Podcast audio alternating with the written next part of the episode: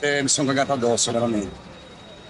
Sono veramente spaventato perché sono passato, ho sentito un colpo dalla Madonna, è venuto giù tutto, è venuto giù, diluviava, eh, sono arrivato laggiù fino a dove è tornato a piedi a vedere quello che era successo, ho fatto delle foto, abbiamo spostato le bottiglie per far passare i mezzi di soccorso, una tragedia veramente, io posso dire di accendere un cielo, posso poter dire di accendere un cielo veramente. Lei a che distanza era dal... E io sono arrivato qua, ero, ero- ero- ero su questo stradone qua che torna indietro con la macchina dove praticamente è stata sfondata la, la fabbrica del riciclo, ero poco più avanti, ero- l'ho visto praticamente con la coda, con gli specchietti quello che era successo, perché in quel momento lì stava veramente diluviando, tuoni e fulmini, io pensavo che fosse crollato un palazzo o qualcosa, poi mi sono reso conto cosa era successo dopo. Queste sono stragi annunciate da, da, da anni.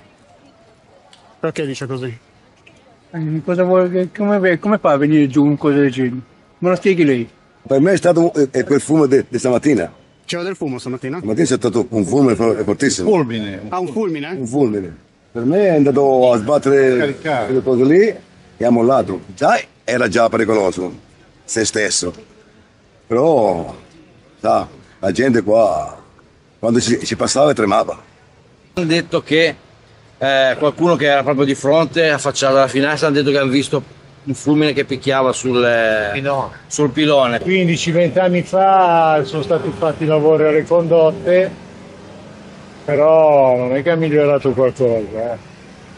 Io vabbè, di qua ci passo anche quattro volte al giorno, col tir, non con una macchina. Fortunatamente oggi ero in ferie, altrimenti può darsi che c'ero anch'io.